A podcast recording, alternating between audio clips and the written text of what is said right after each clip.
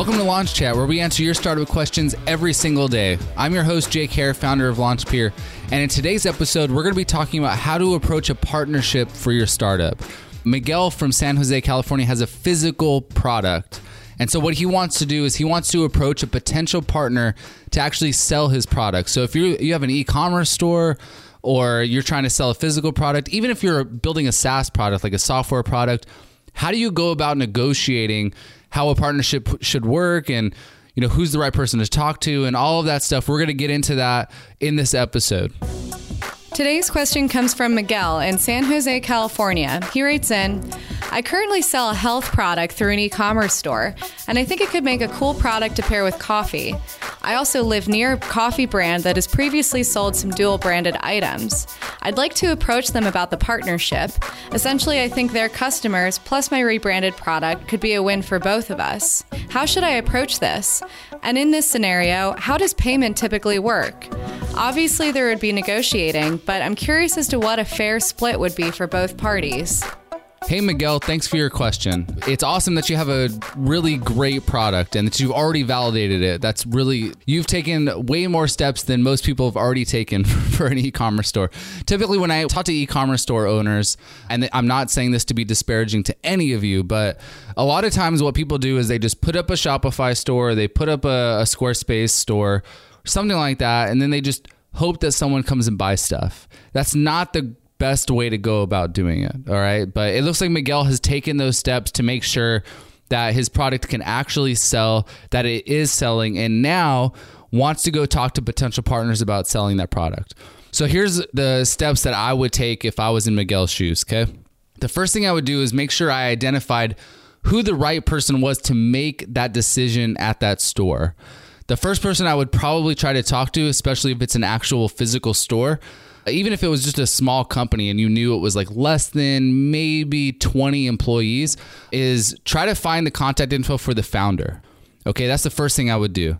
The next thing I would do is not think about how amazing your product is, but try to think of what are the benefits for that company utilizing your product. And when you're thinking about it that way, it's a lot easier to put it in their perspective of what they're going to gain from using your product. You might think you have an amazing product, okay, and your product might sell out in their store. Or if you have a SaaS product, maybe you're doing a partner webinar or something like that where, hey, like, telling your audience about my product is really going to make you look great. But they don't really care about that. what they care about is money. They want to know, bottom line, how much money am I going to have the potential to make helping sell your product? When you go online and you see all these partner webinars and things like that, one company that's really known for this is Teachable. They're like an online course platform. They've really, really grown doing this. Well, what they do is they have an affiliate or commission structure for the people who they're doing partner webinars with.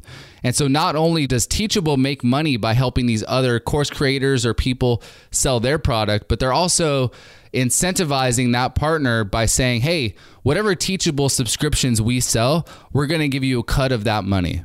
Okay, so when you have a physical product, think about think about it from that perspective. What is that company or that store gaining by selling your product? Just because it flies off the shelves doesn't really mean a lot to them. What they want to know is how much profit am I going to be making by selling your product?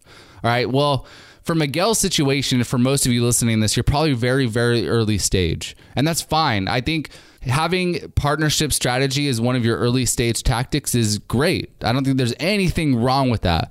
What you need to do though is think of it from their point of view like why should they work with you?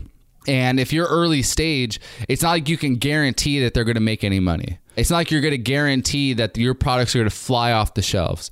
And so, what I've seen work really well, whether you have a software product or a physical product, is offering them the first time you do a partnership or something, giving them 100% of the commissions. I know it sucks. I know it's a lot of money that you'd rather be making yourself, but making sure that partnership is successful is really the first step you need to make. So for a physical product, what I would do is say, look, I want to put 10 of my products in your store and you sell them at whatever price point you want. Typically, these products retail at $11.99 or $20.99 or whatever it is you're selling the product for. Put it in your store, sell it for that price, and we'll let you keep 100% of the profits. And if we sell all 10 within this time period, then we want the ability to come back to you and sell the product in your store. Now, every company, most companies have a wholesale price and a retail price. And the reason they do that is because the wholesale to the retail price is their gap of what profitability they're going to make. So if your product wholesales at 11.99 but it retails for 19.99 the supplier knows that okay if i buy a 100 of their products at 11.99 it's going to cost me what is that $119 i hope i'm doing the math right on that. It's going to cost me $119 okay? But if i can sell it for $19.99 and i sell all of them for that then i'm going to make $199 which means i'm going to make about what is that like 80 bucks something like that? And so when you're thinking about a physical product that's the way you need to think about it. What's your wholesale price and what's your retail price? And setting those expectations up front for your product is going to set up the partnership well for the long term. And i know it sucks giving some of your product away in the beginning but almost every company does this unless you have an established name, an established brand, you know that your product's going to sell. People have heard about you before, all of that stuff. You're probably not going to get a deal better than just saying, here's a sample set of our product. If you can sell it, then let's talk about this wholesale versus retail structure that we have. Now, let's talk about it in terms of SaaS products, like software products most of the time when you see a referral or affiliate type program for SaaS products, the way that it works is about 50 50. Okay, I've seen some that are less, I've seen some that are more, but especially at the early stages when it's a new partner, you're probably looking at about a 50 50 split. So if you have a product that is $100 a month, okay, and you're doing a partner webinar and you're trying to incentivize that partner to do a webinar with you to tell their fans about your product, and maybe you give them an affiliate link to actually be able to do that, you're probably looking at about 50% split for how that works. Now, that 50 50 split doesn't have to last forever most of the time what i've seen it's like a 50-50 split for three months or six months something like that. And then after that three or six months is over then you as your company is making all the rest of that revenue.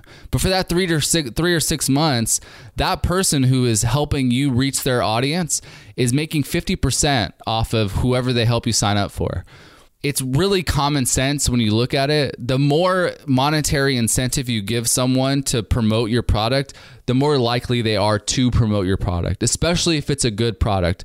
But just because it's a good product doesn't mean that they're just going to do it. They need to know that it's going to be worth it for them. They need to know that whatever revenue they're going to be making is enough to make up for the time, energy, and attention they're going to have to promote your product to their audience.